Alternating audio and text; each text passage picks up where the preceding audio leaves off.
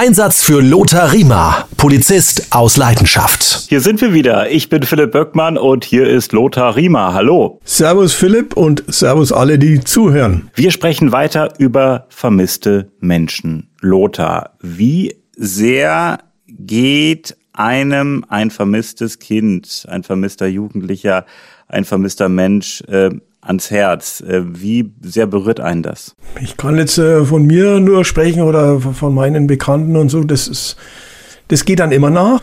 Wie tief oder wie sehr man das dann empfindet, ist wieder individuell. Ich habe halt drei Kinder, mittlerweile vier Enkelkinder. Da ist sicherlich die, äh, die Geschichte nochmal eine andere, wenn man das am eigenen Leib oder, oder auch sich um seine eigenen Töchter sorgt klar, das, das bleibt nicht ohne und je mehr, desto mehr sammelt sich auch an Emotionalität an. Also die Haut wird nicht dicker, sondern die Haut wird dünner. Und deswegen, ähm, also ich war immer heilfroh, wenn eine Vermissung wieder äh, positiv ausgegangen ist und deswegen ähm, habe ich auch immer versucht, das alles professionell möglichst auch umfangreich abzuarbeiten. Du hast schon gesagt, also äh, Angehörige umarmen äh, dich dann schon mal, äh, wenn halt das Kind wieder da ist, eine vermisste Person wieder da ist. Gibt es da auch mal äh, Briefe, die geschrieben werden, Dankesbriefe oder dass auch die vermisste Person, die vielleicht, jetzt nehmen wir mal an, selbstmordgefährdet war, ähm, dass ihr die im Grunde genommen vor Schlimmerem bewahrt habt, dass sie sich nochmal bei euch meldet und sagt, danke, dass ihr mir geholfen habt. Kommt sowas schon mal vor oder ist das eher die Ausnahme? Nee, das kommt vor und gar nicht so selten, dass sich äh, gerade Eltern oder halt Betroffene bei der Polizei dann nochmal bedanken schriftlich. Das ist schön. Jetzt fällt mir gerade noch eine andere Geschichte ein, die, also eigentlich ist das ja unglaublich, wie das Leben so spielt. Ich ähm, war damals bei der Autobahnpolizei und da haben wir die Kollegen ähm, bei einem, ich nenne jetzt aus Datenschutzgründen, das Nachbarrevier nicht. Und die haben uns gefragt, die waren ausge, ausgepowert, die hatten keine Streife mehr frei. Sie hätten ein junges Mädchen, das zurück ins Jugendheim gebracht werden müsste, ob wir den Transport für sie übernehmen. Da habe ich gesagt, ja, kein Problem, machen wir. Dann komme ich in die Wache rein, in dieser Polizeiinspektion, und da begrüßt mich eine Frau, stellt sich raus, ist die Mutter des Kindes, und sagt zu mir, ach, Herr Riemer, das ist aber schön, dass ich Sie hier finde. Hm. Sei, kennen wir uns? Ja, ich kenne Sie noch, da war ich in München am Hauptbahnhof vermisst und Sie waren ein ganz junger Polizist und Sie haben mich damals so nett und freundlich behandelt. Ich habe sogar noch Ihre Visitenkarte. Die hat eine Visitenkarte gehabt, die war schon 30 Jahre alt. Na sag ich, das, das kann jetzt nicht wahr sein, oder? Doch, und äh, meine Tochter, die ist jetzt vom Jugendheim einfach abgehauen und wollte halt das Wochenende bei mir verbringen und ich bin jetzt mit meiner Tochter zusammen zur, zur Polizeiinspektion und habe meine Tochter abgeliefert und die wären so nett gewesen und hätten meine Tochter jetzt da ins Jugendheim gebracht. Und jetzt kommen Sie daher. Stell dir das mal vor. Der zeigte mir diese uralte, verknittete Visitenkarte. Und das sind, sage ich dir, Philipp, das sind die Highlights im Leben eines Polizisten, die kommen ganz, ganz selten vor.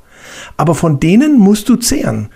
Und dass du dann auch zehnmal zusammengeschissen wirst, weil du jemand äh, beim Schnellfahren erwischt hast oder weil er in der Schlägerei oder was oder weil du ihn festgenommen hast, das wiegt es, diese eine Visitenkarte wiegt es alles auf. Oder der Kuss des 50-Jährigen, weil du die Tochter gefunden hast das wiegt's dann auf. Wenn wir einen kleinen Tipp allen Zuhörerinnen und Zuhörern mit auf den Weg geben, ist das vielleicht der Tipp, wenn ein Mensch verschwindet, ein Angehöriger, die Partnerin, der Partner, äh, das Kind?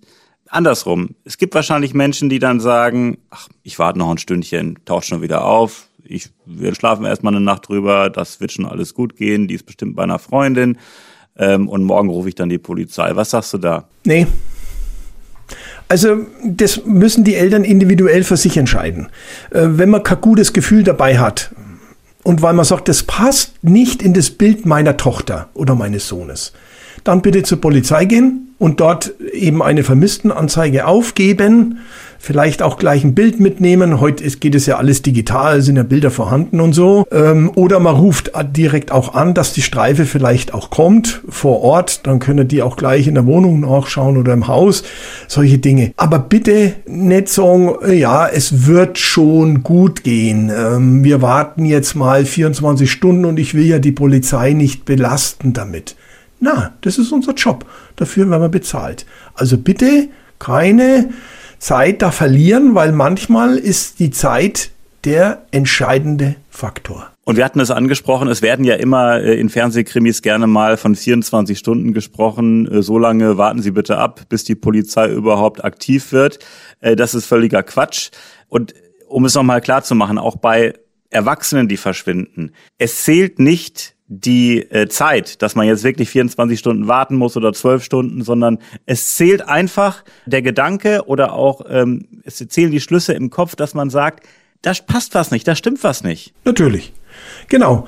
Ob dann diese Kriterien erfüllt sind, nach denen wir tätig werden, nochmal, ich habe ja die drei aufgezählt, wenn diese drei Kriterien nicht erfüllt sind, dann ist es natürlich schwierig, da etwas zu tun. Aber auch da, wenn ich jetzt ähm, als aufnehmender Polizeibeamter oder im Gespräch dieses ähm, Erwachsenen, der seinen Ehepartner oder was auch immer äh, vermisst meldet, das Gefühl habe, da ist wirklich was dran, dann muss ich sowieso tätig werden. Aber grundsätzlich halten wir uns nicht nach der Zeit. Die Zeit spielt überhaupt keine Rolle, sondern das Kriterium muss sein, ist der Aufenthalt unbekannt, er hat er seinen gewohnten Lebenskreis verlassen und äh, was war das dritte nochmal, besteht eine Gefahr für Leib oder Leben. Das, das sind die drei Kriterien.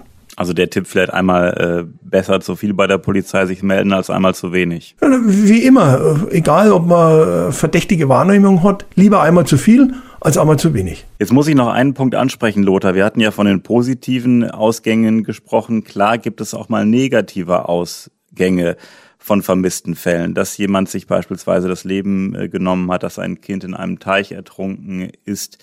Das ist, glaube ich, auch ah, eine harte Nummer, dass dann die Polizistin, der Polizist zu den Angehörigen muss und die Nachricht überbringen muss. Ja, habe ich öfters machen müssen. Da werden wir auch geschult. Also die Polizeisaisonjäger haben da oft im berufsethischen Unterricht äh, gibt es da spezielle Themen, Überbringen einer Todesnachricht und es gibt auch eine Checkliste für uns, äh, weil zum Beispiel die Angehörigen unbedingt wissen müssen, was da passiert ist. Also mit hin, hin, hinkommen und sagen, ja, der, der Sohn ist verstorben, äh, aber wir wissen die Einzelheiten nicht, das ist ein No-Go, das gibt's gar nicht. Oder womöglich nur über dem Telefon oder was, wir fahren da immer hin. Ich bringe jetzt wieder ein praktisches Beispiel, das ich selber erlebt habe, mit einem traurigen Ausgang. Ähm, die geschiedene Ehefrau sagt ihr Mann, Ex-Mann, ist ihrer Meinung nach vermisst. Er ist in der Arbeit nicht aufgetaucht ähm, und ähm, sie hat dann konkreten Verdacht eben, womöglich ist er suizidgefährdet, weil er ist mit dieser Scheidung nicht zur Rand gekommen und so weiter. Also das war ein, ein ähm, nachvollziehbare, eine nachvollziehbare Sorge. Sorge. Daraufhin bin ich mit meinem Streifenpartner, ich war damals schon Lehrer, aber habe im Praktikum gearbeitet. Ich bin ja immer wieder raus, äh, auch als Lehrer und habe auf der Straße gearbeitet. Ne? Man muss ja wissen, wie die Situationen auch sind. Und, und da bin ich mit dem Kollegen dann hingefahren und dann haben wir mit der Dame gesprochen und dann haben wir gesagt, nach den Einzelheiten will ich jetzt nicht äh, da kundtun. Ja, wir haben eine Vermissung, habe das der Einsatzzentrale gemeldet und habe dann auch gesagt, wir äh, durchsuchen jetzt erstmal das Haus von der Frau. Und ich bin, der Kollege hat das Haus durchsucht und ich bin in den Garten und habe das Gartenhäuschen durchsucht. Wollte. Und habe die Schiebetür des Gartenhäuschens aufgemacht und genau auf meiner Augenhöhe waren die Füße. Also der war oben gehängt und ich habe seine Fußspitzen genau auf Augenhöhe gehabt. Da war die Vermissung dann vorbei. Dann läuft es natürlich so, dass man beim Suizid kommt der Kriminaldauerdienst. Und dann haben wir die Frau natürlich, äh, ich habe dann den Kollegen noch schnell geholt, weil wir, ne, ich wusste im ersten Moment nicht, lebt er noch, ist es gerade passiert oder nicht. Und äh, habe ihn hochgehoben und der Kollege, aber es waren Leichenflecken, Todeskennzeichen und so weiter. Also er war über Nacht da schon gehängt, war auch äh, ganz kalt und gibt ja solche Anzeichen auch. Ja, und dann haben wir die Kripo geholt. Also wir haben mit der Frau gesprochen, wir haben dann eben den First Responder geholt, der kam dann und hat dann, also First Responder vom Roten Kreuz, der hat dann die Dame betreut und wir haben uns gekümmert, quasi im ersten Angriff um diesen Suizid.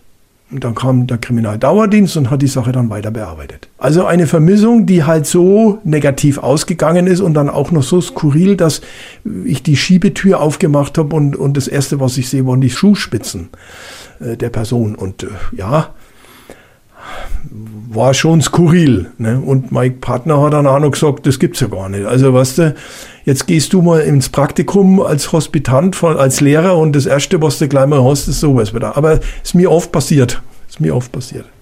Wird denn die Frau dann in solchen Fällen ferngehalten von dem Tatort? Ja, natürlich. Ja, ja, natürlich. Die haben wir gleich in, in, in die Küche, haben wir uns da hingesetzt. Haben, ich habe dann äh, mich um Kriminaldauerdienst gekümmert und äh, die Sachen und der Kollege hat sich um sie gekümmert und bis dann eben der First Responder gekommen ist, der vom Roten Kreuz, ähm, die wir da sehr schätzen. Die, das sind die Profis und die können da super Übernehmer.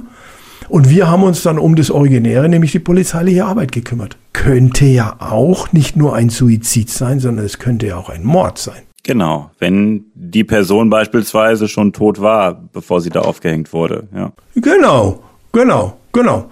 Die hat ihn vergiftet, ne, Gift im Hundekuchen oder wie bringe ich meinen Mann um die Ecke, ne, und hatten dann mit ihrem Geliebten, den sie nicht hatte, ich will jetzt doch nicht, ne? Oder der Nachbarin. Oder der, der Nachbarin oder der Gärtner, ne? Der Mörder ja. ist ja immer der Gärtner, ja. äh, laut Reinhard May, und dann ähm, haben sie ihn hingehängt, im wahrsten Sinne des Wortes.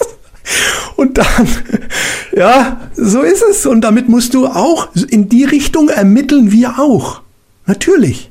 Ja, und da ist, glaube ich, auch wirklich, es ist einfach, äh, ich habe eben überlegt, ist der, äh, ist der Satz richtig, äh, es ist ein Tatort, Tatort? Natürlich ist es ein Tatort. Ja, klar. Und, das, und auch wenn derjenige selber die Tat begangen hat an sich. Ne, ja, ist es jetzt keine Straftat, ist es ein Ereignisort und kein Tatort. Aber solange wir nicht wissen, dass keine Straftat vorliegt, behandeln wir sie immer als Tatort. Und deswegen Absperrung, Spurensicherung, was auch immer. Und, und das macht dann der Spurensicherer beziehungsweise dann eben der Kriminaldauerdienst. Und um von den vermissten Fällen mal auf äh, die Gesamtarbeit der Polizei zu kommen, ich glaube wirklich, es gibt unschöne Ereignisse, die man als Polizist, ich sage mal, ertragen muss, aber es gibt auch schöne Begebenheiten und ich glaube, an den schönen Begebenheiten muss man sich dran langziehen. Äh, die bringen einen dann wieder nach oben das sind halt, ja, freudige Ereignisse, dass man weiß, äh, ja, dafür mache ich meinen Job. Genau, so ist es. Hast gut gesagt.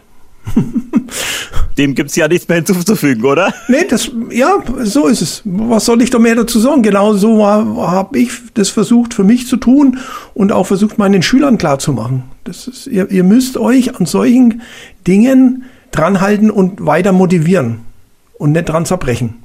Über Vermisstenfälle haben wir gesprochen und Lothar und ich, wir würden uns freuen, wenn Sie diesen Podcast abonnieren, damit Sie keine Folge verpassen. Wünsche, Fragen, Anregungen einfach schicken an lothar.polizistausleidenschaft.de, lothar.polizistausleidenschaft.de und Lothar, wir freuen uns ja wirklich über Feedback. Ja, natürlich, gerne. Positiv wie negativ. Die Negativen bringen in einem in der Regel ja immer weiter. Äh, überhaupt kein Problem. Freue mich und es macht auch Riesenspaß. Danke, Philipp. Lothar, danke auch an dich. Wir hören uns wieder in der nächsten Folge. Bis zum nächsten Mal. Jo, Servus Philipp, Servus alle beieinander und ciao.